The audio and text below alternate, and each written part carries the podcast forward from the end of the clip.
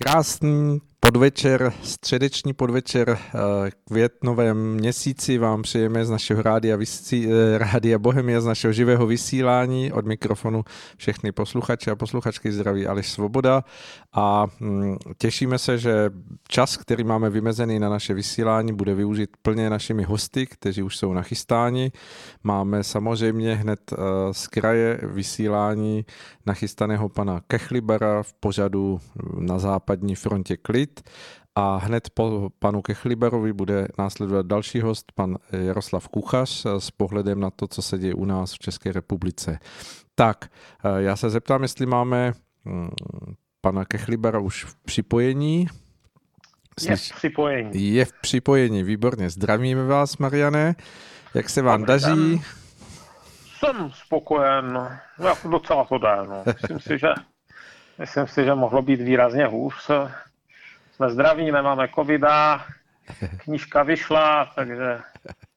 A rozvolňujete svoje uh, pandemická opatření, která se si nastavil na začátku toho uh, dubna? Jo.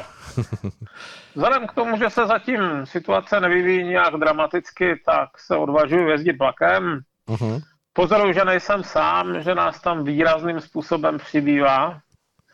Když jsem začal jezdit před pár týdny, tak se mohlo stát, že tam byl člověk úplně sám. Mm-hmm. Že jsem prostě, nebo třeba tři lidi v celém elefantu, jo, což tady, tady v Praze opravdu není typické. Ano. A v okolí a teď už je to spíš tak um, čtvrtinová ta obsazenost. Hmm. Čili na té jedné čtyřce sedí jeden člověk. Tak to Není je... to uh, ještě zdaleka ani to, co to bylo na začátku, no předtím, protože ve špičkách se běžně stálo v tom vlaku, to bylo normální, že dejme tomu čtvrtina až třetina lidí stojí. Uh-huh, ano. No ale teď, teď uh, už je to přece jenom, to by jsme na půl cesty tam, no. Uh-huh. Takže, takže stejně tak jsem si všiml, že zásadním způsobem přibylo uh, aut na silnicích. Ano, Takže lidi očividně někam jezdí, pravděpodobně ano. do práce. Jo, no jenom. Právě můj kolega mě občas vozí autem zpátky, ne každý den, ale občas. A před takovými třemi týdny, když jsme jeli, tak jsme měli naprosto volný průběh, to, co se člověk nezastavil, jenom svištěl. No a teď už to tak není, no. Teď už, teď už si člověk někde třeba i teda 20 minut postojí. tak uvidíme, jak dlouho to vydrží a jak, jak dlouho se to bude moc dát užívat, pokud nepřijde nějaká druhá, třetí vlna koronaviru a mm, Eh, pojďme, pojďme na to, co máme nachystáno pro naše posluchače a mm, bude to hned zase za našimi hranicemi. Koukneme se na tu západní stranu, skočíme do sousední Německé republiky, protože tam podle všeho, co jsme se bavili před naším vysíláním, se událo nějaké rozhodnutí soudu, které se týkalo Evropské centrální banky a, a nákupu, hm, tuším, dluhopisů. Tak pojďme o tom povědět něco bližšího, protože, tak jak jste avizoval, je to docela zajímavá záležitost. Tak, jedná se o rozhodnutí, které učinil uh, ústavní německý soud v Karlsruhe. Uh-huh. Je to, je to soud, eh, který rozhoduje právě o ústavní, jak to říci, o, o tom, jestli, jestli uh, jak jednání vlády, tak přijaté zákony, tak plnění smluv v souladu s ústavou. Rozhodl o tom jeho senát, nebylo to teda, ne, nebylo to rozhodnutí celého tělesa. A to, co se jednalo, byla otázka, jestli náhodou Evropská centrální banka nepřesahuje své pravomoci. A, tenhle ten případ mě uh, zaujal nesmírně. Proto, mám o něm rozepsaný článek, který se v zásadě věnuje jenom jedné té, mm-hmm. jednomu aspektu tady téhleté složité otázky, protože uh, téma je takové, že uh, Německo přijalo uh, tomu uh, smlouvy, které se týkají ustanovení Evropské centrální banky, a eura a, a toho, jaká práva ta, ta Evropská centrální banka může mít, přičemž se tedy rozlišuje, rozlišuje se měnová politika versus fiskální politika. Ona má například zakázáno uh-huh. uh, podporovat cíleně jednotlivé státy, nějaké financovat. A právě skeptičtí Němci, jednak zakladatel AFD Bert Luke, který už tam mezi tím není, je to ekonom, on pak odešel, když se rozhodli pro tu protiimigrační linii, on odešel v roce, a myslím si, že už v roce 2015.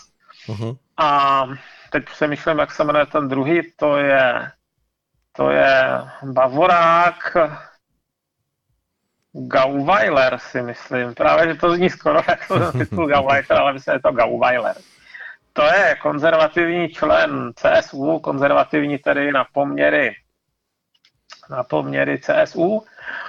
A ten, tihle žalovali v zásadě Evropskou centrální banku, že způsob, kterým postupuje při nákupu cených papírů, uh-huh. už není v souladu tady s těmito, s těmito pravidly, které byly nastaveny evropskými smlouvami.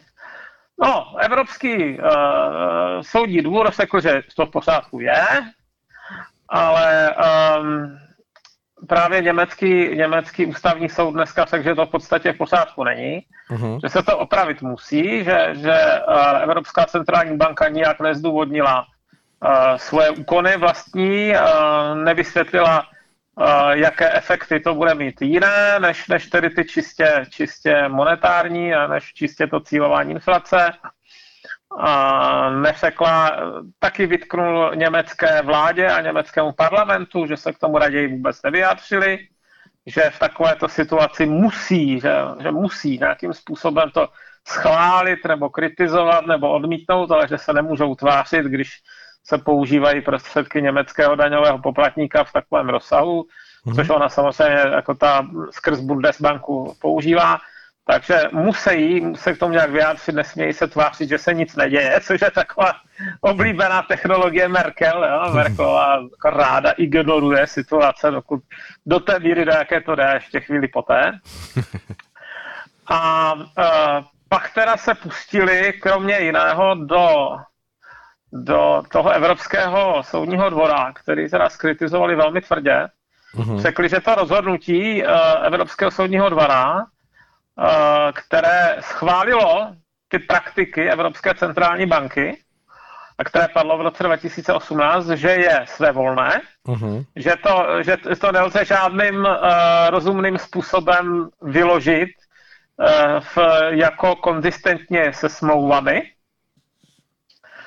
že je to v podstatě jako v přímém rozporu se vším, co na tom papíře je a že je to, že je to prostě zásadní vada že za normálních okolností tímto způsobem ten Evropský soudní dvůr nepostupuje a že když udělal takovéhle jako vadné rozhodnutí, mm-hmm. takže, takže se takové rozhodnutí nedá akceptovat, jo? že překročil pravomoce, které mu byly svěřeny a že, že začal jednat takzvaný ultravires, jo?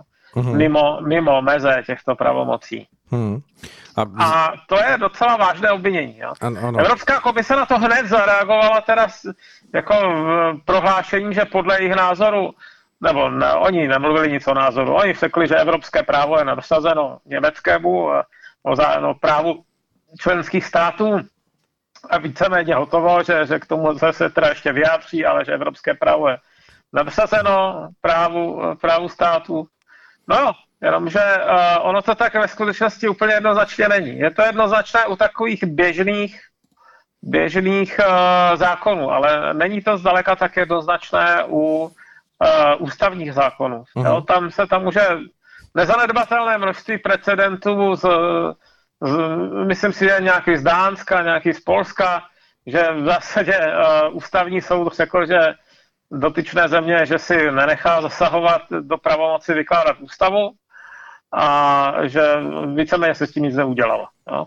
Ono i ostatní, když už jsme tady měli, tady jsme měli případ toho, jak chtěli reagovat poslanci a senátoři a nakonec to neprošlo e, zakotvením práva na nošení zbraně do ústavy. Uh-huh, že? Ano, ano, to bylo. A to, to dělali úmyslně z tohohle důvodu, protože právě protože toto je taková šedá oblast, která není úplně jasně rozhodnutá Nestalo se nikdy, že by lidi podepsali oficiálně, nebo že by státy podepsali oficiálně, že se vzdávají jako své ústavní svrchovanosti.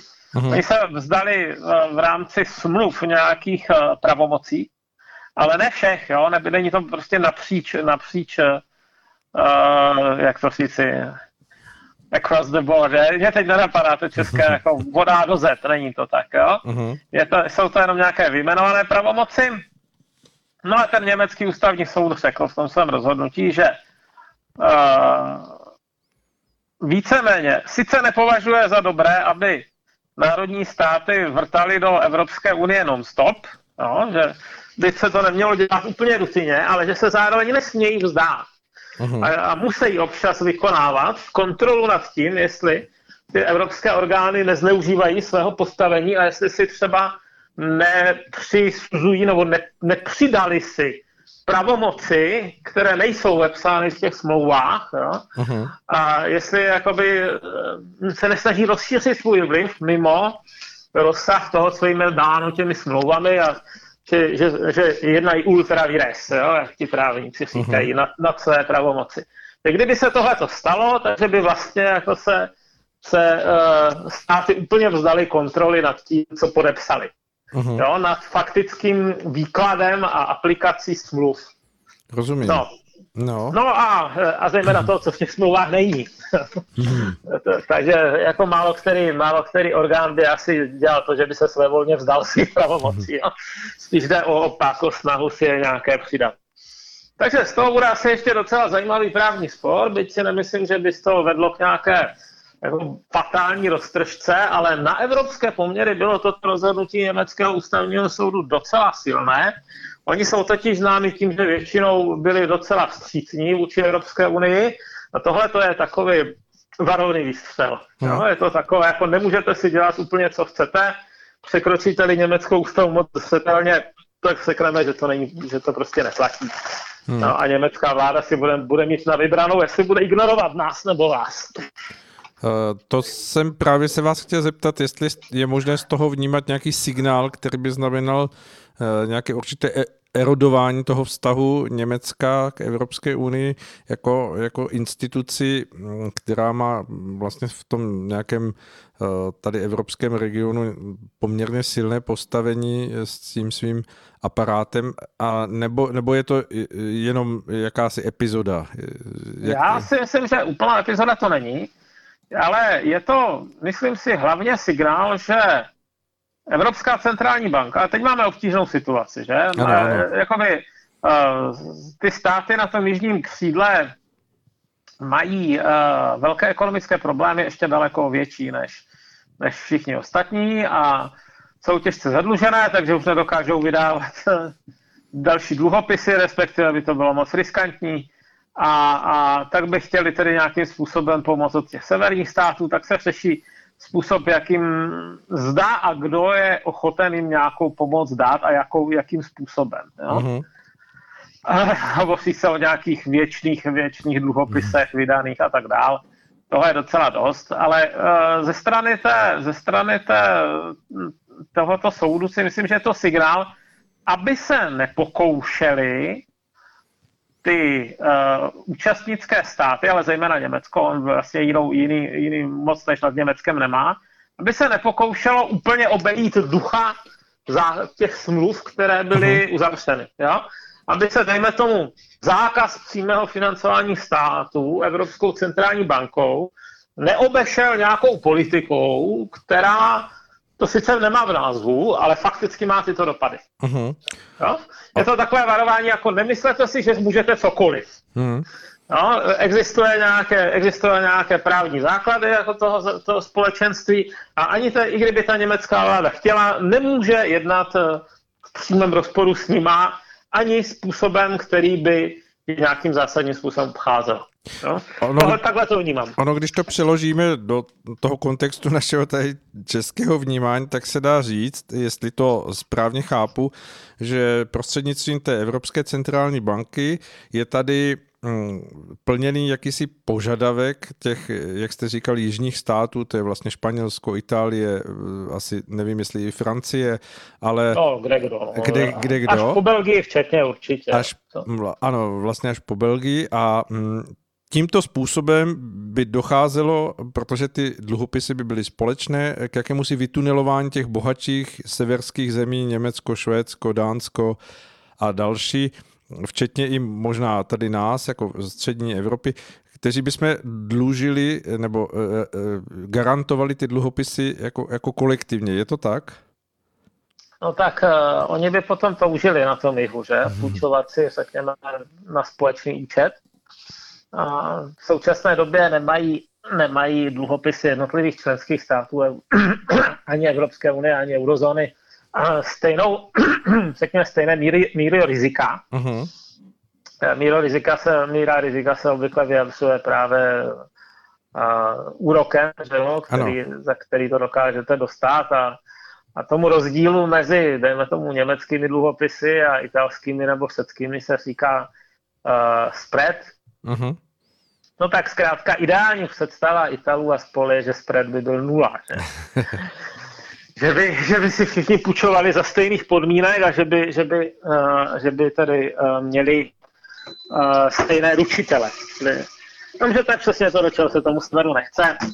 Zrovna, zrovna před německým ústavním soudem a i nejen tam se hodně přetřásá to, že Německo vstoupilo do evropské měnové jednotky jenom na základě naprosto pevného a jasného ujištění, že nebude nikdy žádné dlužení za, za nebo žádné ručení za dluhy cizích států. Hmm. A kdyby se tohleto nějakým způsobem nahlodávalo, tak tak uh, by hrozily vážné i politické následky. Nejenom to, že třeba rozhodne ten soud špatně, mm-hmm. špatně, nepříznivě, ne, mm-hmm. správné slovo, mm-hmm. nepříznivě, ale i to, že se z toho stane velké politické téma třeba nějakých uh, stran, které s tím hrubě nesouhlasí. No. Mm-hmm. Samozřejmě první člověka napadne AFD, ale myslím si, že tohle by mělo velký problém být stráveno třeba i těmi bavoráky v tom CSU. Hmm.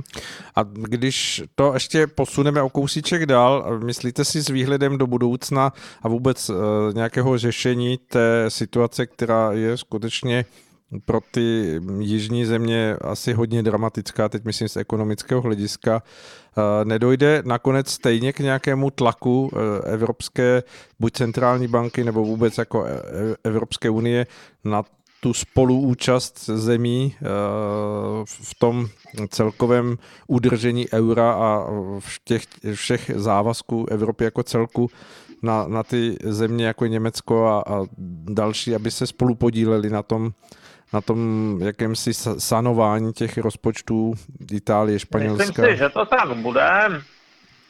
A jediné, o co se jedná, je um, snaha najít nějaký způsob, jak uh, se vlk nažere, jako zůstane celá. Hmm. No a lze a to? teď to, to no, kdyby to šlo snadno, tak už to pravděpodobně bude hotové.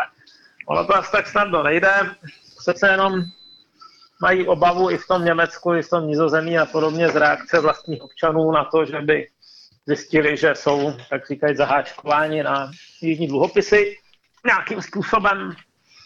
Takže hledá, hledá se přijatelný způsob, jak tomu skepticky říkám opticky přijatelný, protože ta podstata připomíná kvadraturu kruhu. Neplatit, neplatit za cizí lidi, ale přitom za ně ručit, to je podstatě protimluv, že? Hmm. No logicky se asi jako nedá najít řešení, které by hm, nevedlo k tomu, že, že svým způsobem to hm, postihne Mm, jako evropskou měnu, ať už je to euro nebo jako by ty ostatní země, které si drží ještě svoje měny a jsou navázány na to euro, eh, včetně nás, nás České republiky, eh, protože asi zřejmě ten, ten vír směrem dolů v těch jižních zemí jako je opravdu silný, takže těžko se dá předpokládat, že se najde nějaké řešení, nebo myslíte, že... To je toho, čeho se lidi obávají. Obávají se Obávají se možnosti, že třeba kolaps Itálie by vedl k docela závažným problémům eh, všude jinde. Uh-huh. Francouzské banky jsou exponované, ale nejenom. Ono vůbec vznikly disbalance, které se budou hrozně těžko sešit. Eh, je to překvapivé pro, pro hlediska člověka, který to začal sledovat až nedávno, ale Německo nebývalo zas tak významnou exportní velmocí uh-huh. svého času. Ano. Bylo důležité, ale to, že dneska má takový jako, bych jako mega sval, jo, když si to představíme jako, jako lidské tělo, tak Německo svého času bylo takové vyrovnanější konstrukčně a teď má děsivé bicepsy a zase jako třeba trošku slabé nohy. Jo. Uh-huh. A prostě jejich, jejich um, obchodní přebytek vůči zbytku Evropy je docela dramatický a nebývalo to tak. Když jsem se to tak ponosil, tak jsem zjišťoval, že, že kolem roku 2000 ještě byla byl třeba podíl uh, exportu na italské a francouzské a německé ekonomice velmi podobný. No? Uh-huh. Kolem 25%. Němci už teď mají skoro 50, ne přes 50. Jo. To, je, to je naprosto disbalance uh-huh. hrom. A ty disbalance ve většině životních situací jsou eh, znamením problému. No?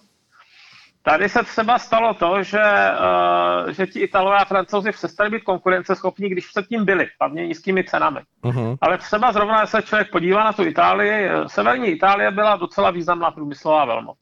Do nějaké míry ještě je. Oni dokázali vyrobit skoro všechno to, co ti Němci. Uh-huh. Třeba v trochu horší kvalitě, ale v podstatě levněji. Jo, když se podíváte, jezdí tady italské rychlovlaky.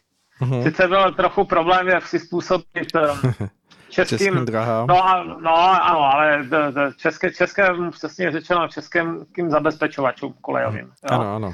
To se, to se tehdy obtížně sešilo, ale ne tím, že by ty uh, samotné vozy byly špatné, jo, nebo ty, ty jednotky.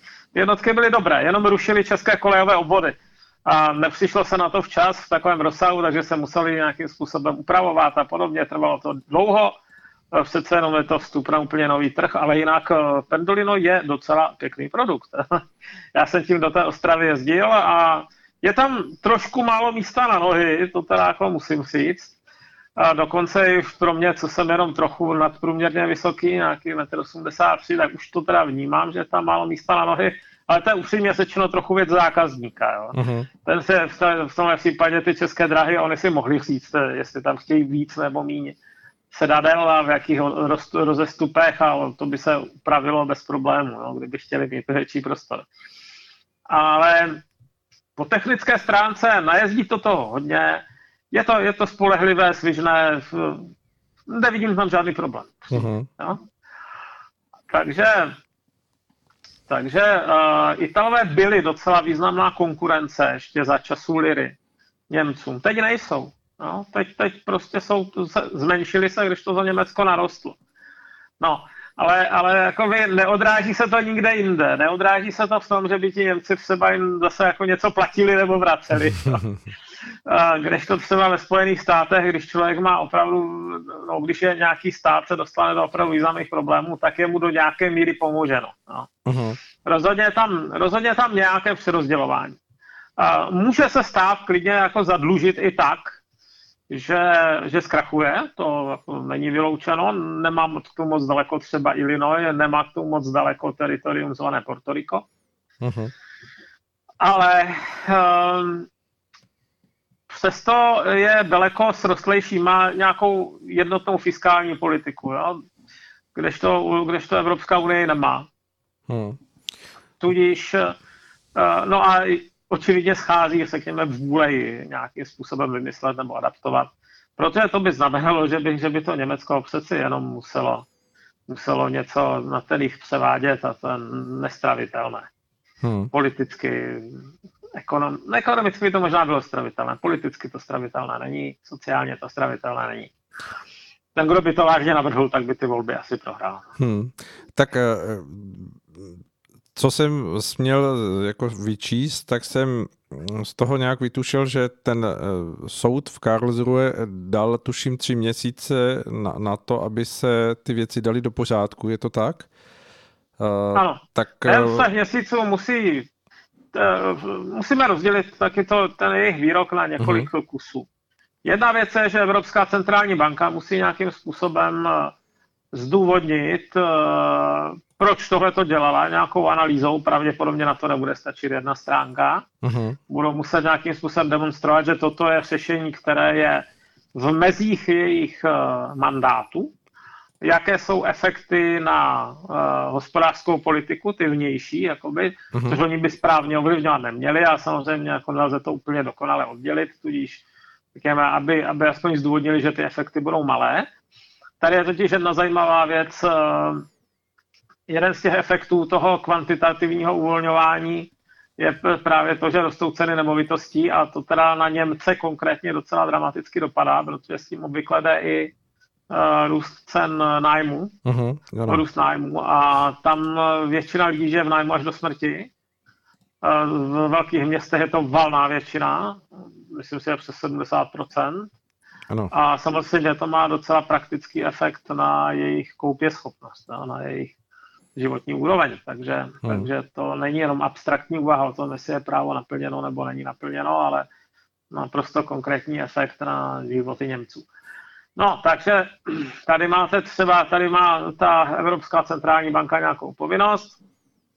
Německé úsady mají povinnost, eh, no úsady, německá, německé volené orgány mají povinnost na to nějak reagovat kladně, záporně, ale minimálně to jako důkladně prodiskutovat, vyjádřit se k tomu schválit, neschválit.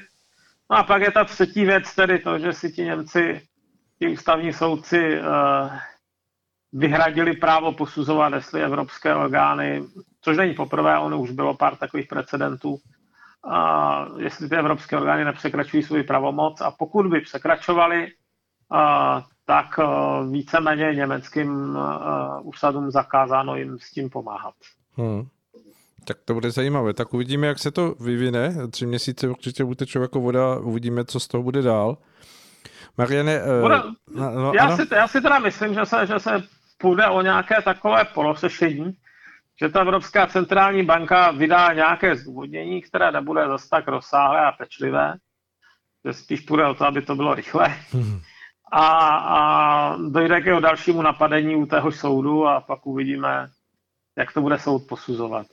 Dobře. Ale ona, všiml jsem si jedné zajímavé poznámky, která provázela ten rozsudek, že uh-huh. byl tam dlouhý seznam expertů, kteří se přišli, ekonomů, kteří přišli vypovídat eh, víceméně dobrovolně, ne na předvolání, ale víceméně dobrovolně, ve Němci. Uh-huh ale uh, samotná Evropská centrální banka oznámila, že se tohoto projednávání nebude účastnit. No, už hmm. tehdy. Hmm. Jakoby je to prostě nezajímalo. Hmm. To, je, to je arogance, která se mně osobně teda moc nelíbí. Hmm. Dobře, Mariane, pustíme si teď eh, skladbu a potom budeme pokračovat v našem tématu na západní frontě klid v dalších, v dalších výhledech. Posloucháte stále rádio Bohemia, pořád na západní frontě klid a já se zeptám, jestli máme stále na příjmu Mariana Kechlibera. Jsem tady. Stále je tam, výborně. Mariane, eh, popojdeme k našemu dalšímu tématu a to je hm, otázka, která se stále víc a víc vynožuje v nejrůznějších médiích a hm, je to eh, asi i do blízké, možná i vzdálenější budoucnosti silné téma, protože mnoho zemí po těch eh, dvou měsících eh, toho, co se všechno dělo, ať už jako z toho zdravotního hlediska nebo ekonomických hledisek, hledí směrem k Číně a nejsou to pohledy jako vstřícné, jsou to pohledy víceméně vyčítavé. Některé země už se nechali slyšet o nějakých svých dalších rozhodnutích, ať už třeba přesunu výroby a podobně. Eh, tuším, že eh, pan Pompeo z, eh, vlastně z Ameriky hovořil o tom, že dokonce existují nějaké důkazy o tom, že, že ten koronavirus pochází z laboratoří, i když nebylo jim řečeno, že by byl nějak uměle vytvořený. Jak, jak se na to dívat? Ta pozice Číny z tohohle pohledu není úplně růžová. Na druhou stranu oni všichni ti, kdo, kdo se snaží na ní teď nasazovat, vlastně nemají až tak moc uh, manévrovacího prostoru k tomu, aby bouchli dveřmi a řekli, ať je Čína sama pro sebe, protože to hodně svázané dohromady. Tohle super zajímavé téma, já jsem o něm chtěl napsat článek a nějaké, nějaké úvody jsem k tomu už napsal o těch úvazách o, o decouplingu, ale Ono se to od té doby zase vyvinulo a snad se k tomu dostanu tento prodloužený víkend, aby ho tom něco napsal. Uh-huh. A za nejsignifikantnější teď asi považuji výrok toho Mikea Pompea. To není uh, sadový komentátor v novinách, to je člověk, jeden z nejvíce postavených lidí v uh, Americe. ten, když takové informace vypustí, tak tak činí. Ano. S rozmyslem není to na rozdíl od Trumpa, který je přece jenom poněkud asi impulzivní, když kdo ví, jo, těžko, těžko do něj vidět.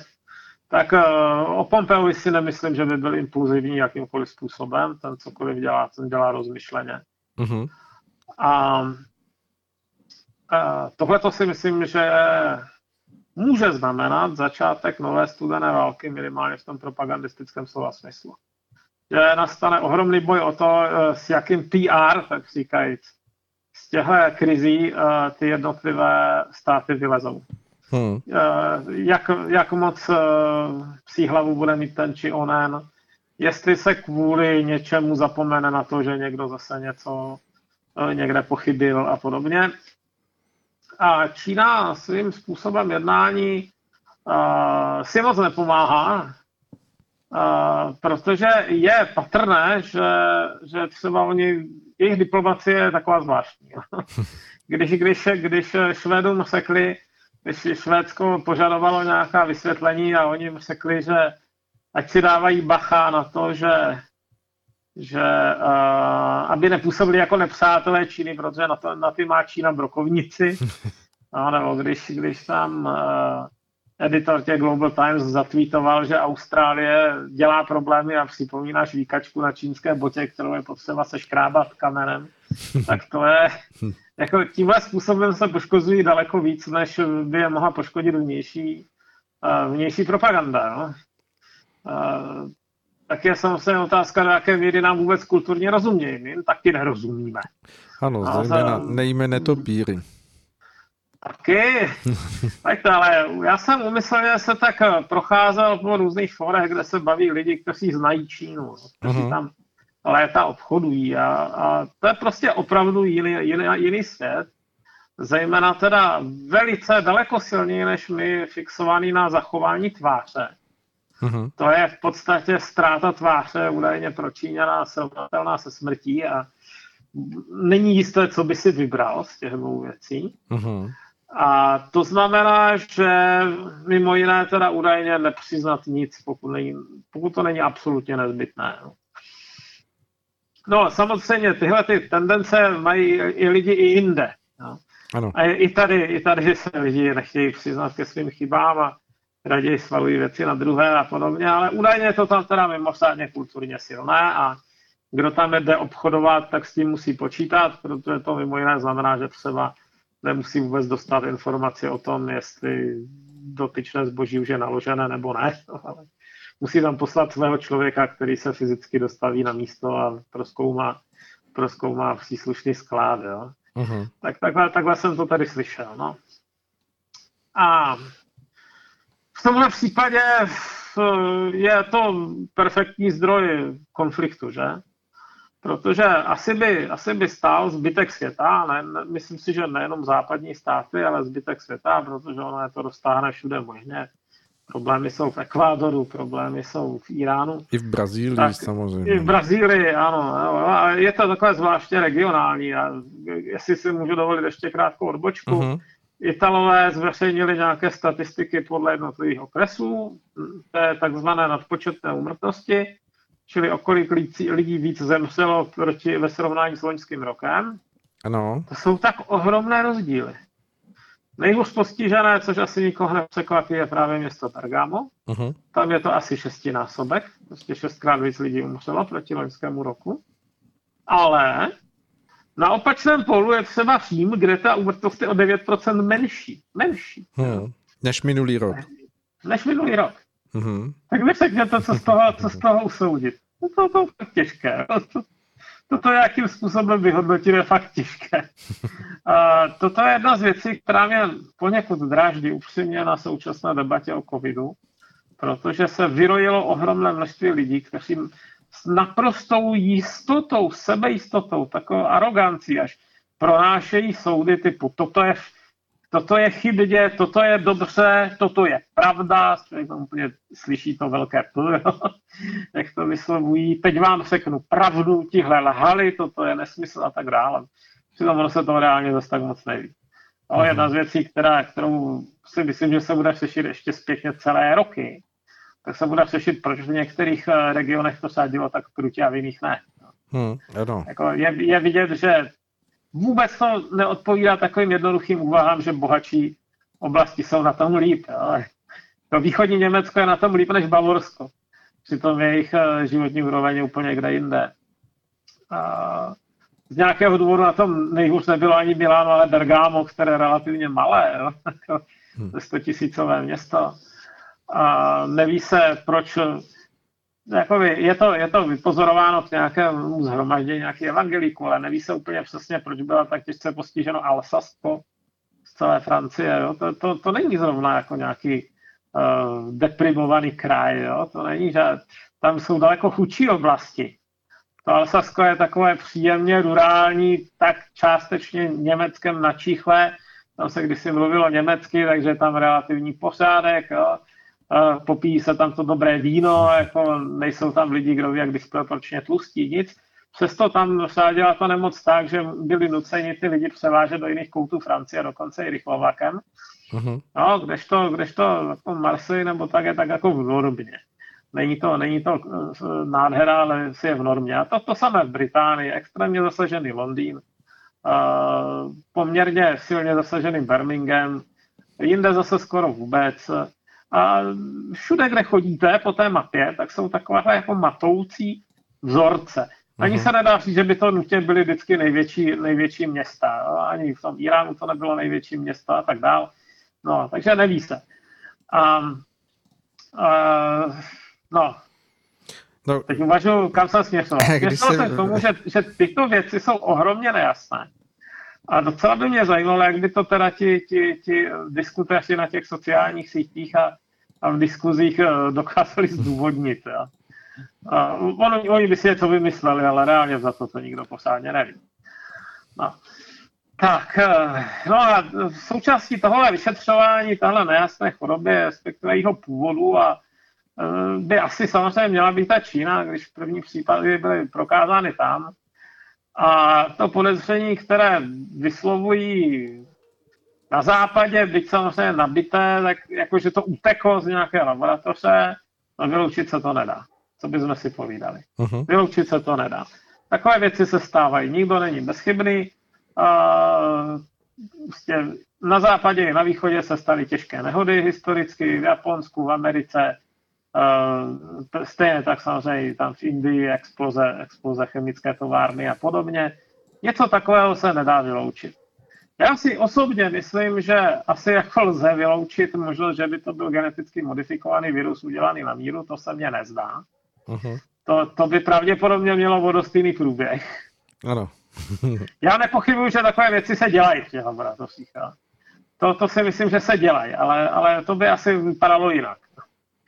A, takové, to, podle toho mála, co můžeme soudit, tak takové věci bývají podstatně smrtnější. Tak nějak. Ano, ano.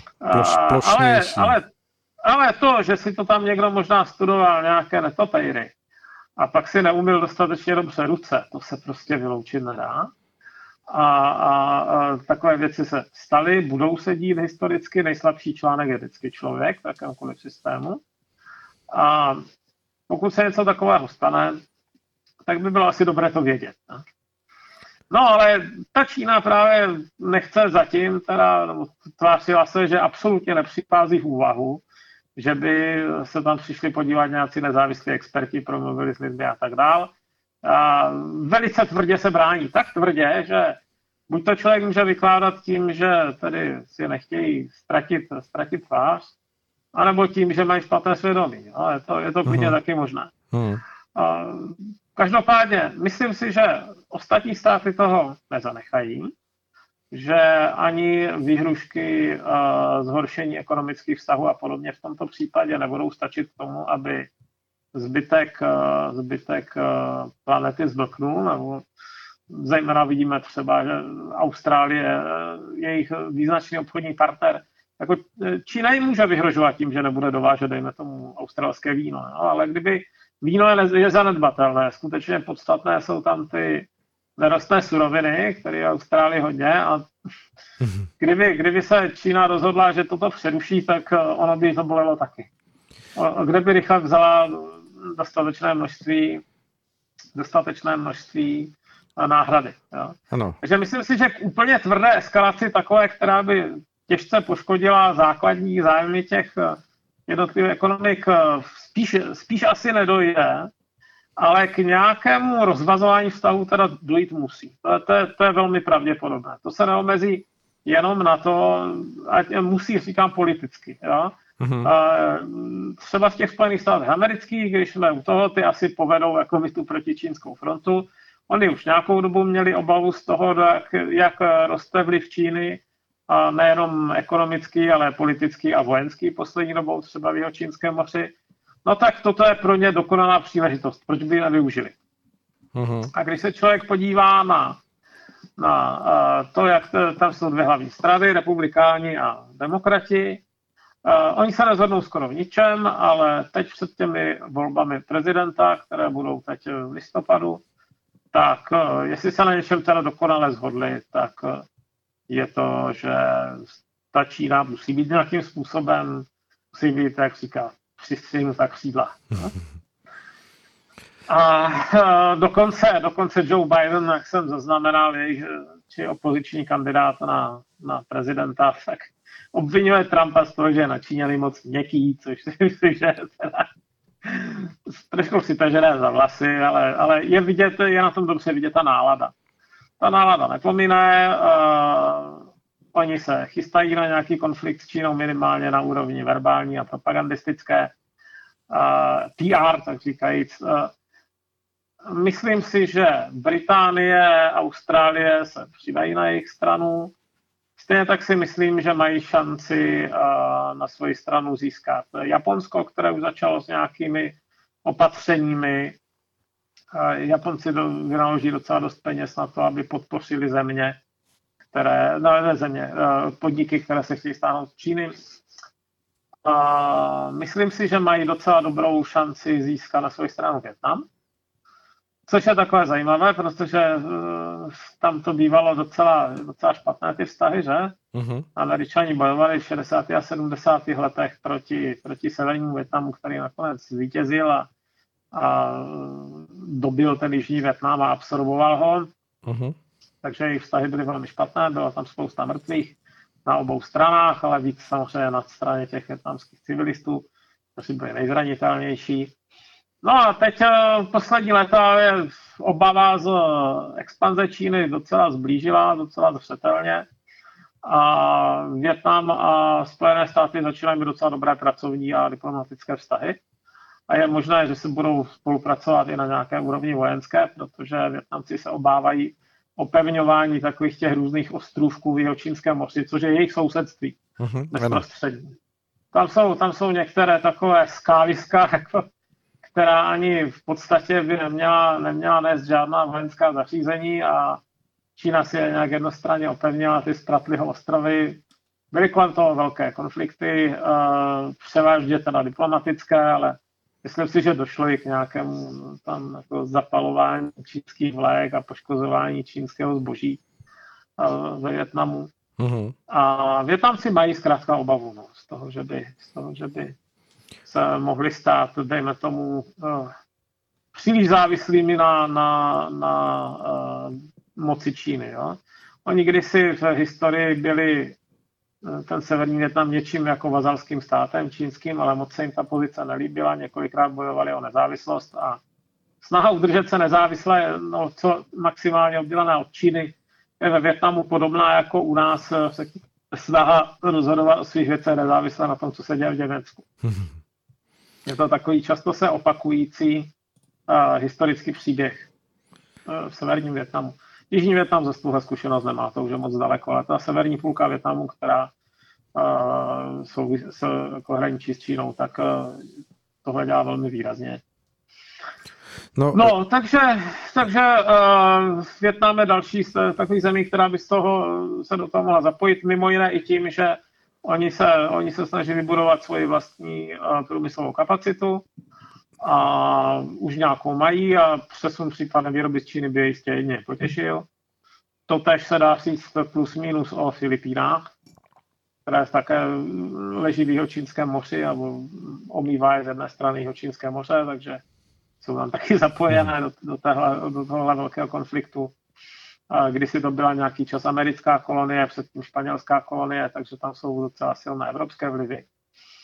No, No a když takže, se vrátíme, Mariane, bude, no. k tomu... Doufejme, tak, že jenom teda verbální. Tak, eh, k tomu, jak jste to označil možným vznikem studené války, dá se ale vycházet z toho, propletence ekonomických, hospodářských eh, vazeb na té globální úrovni k tomu, aby se někdo vůči někomu opravdu vymezil se vším všudy, protože eh, dejme tomu Čína vlastní poměrně veliký balík amerických dolarů, které když by začala nějakým způsobem vyprodávat, uvolňovat, tak by asi to nebylo pro Ameriku úplně šťastné.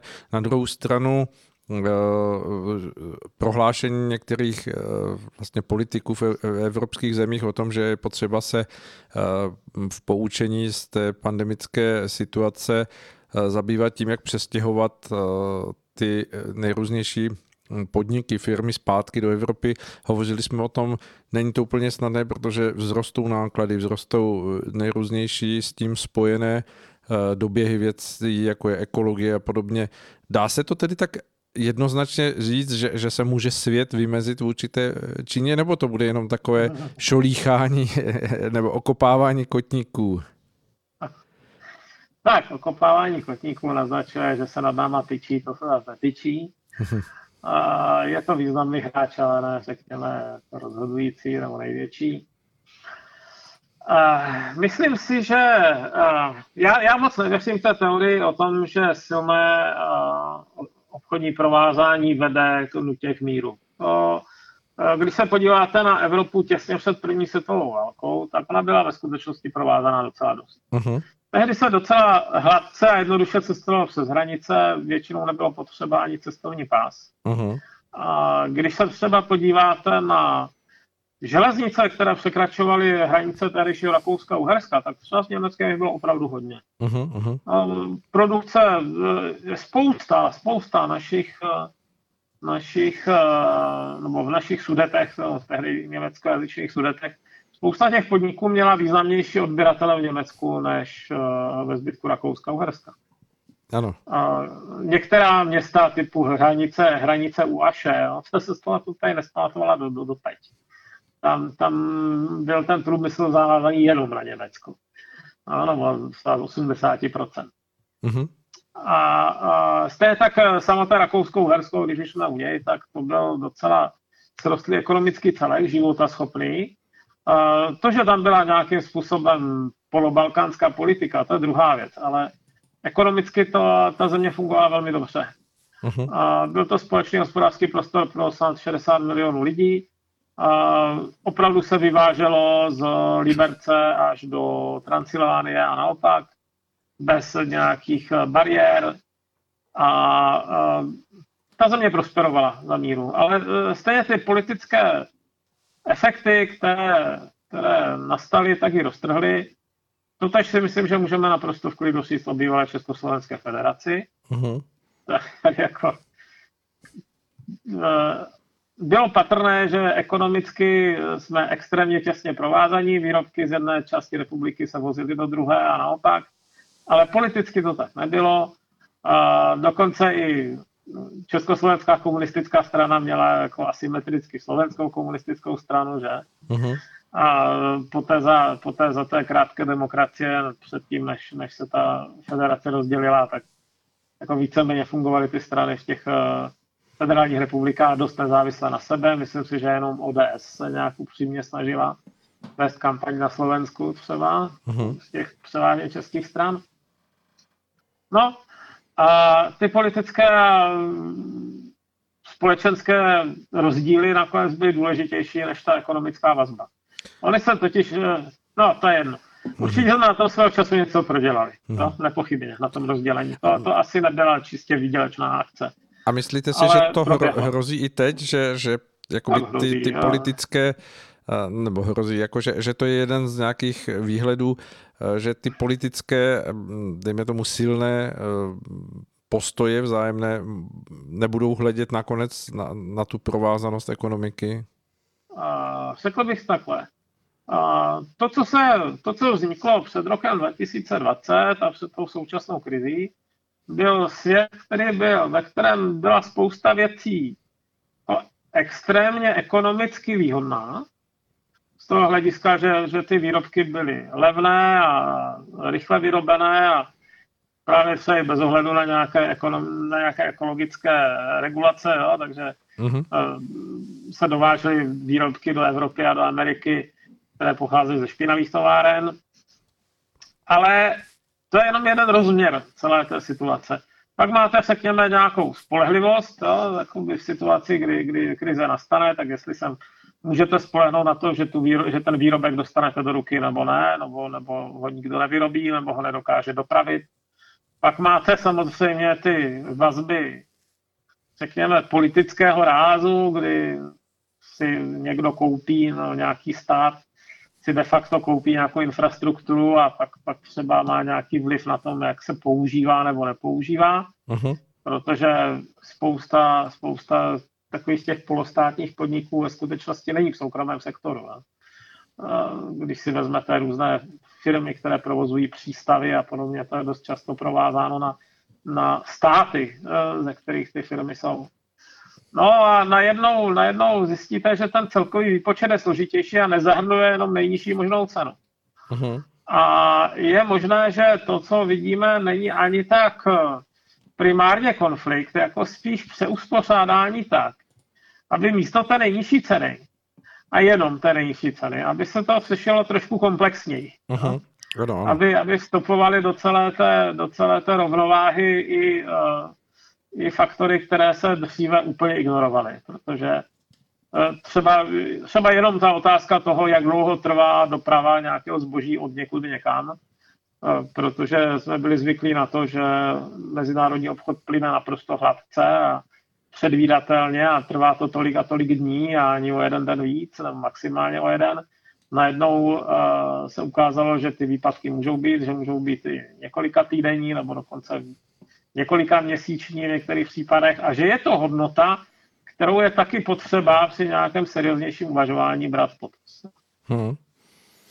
No, Takže a... já si myslím, že to je ten vývoj, jo? že najednou se prostě, uh, řekněme, ekonomicky, ekonomické úvahy budou řídit eh, daleko větším počtem parametrů než dřív a nebude tak úplně jednoznačně vždycky jasné, co je výhodnější. Hmm. No, co by to eh, z vašeho pohledu znamenalo?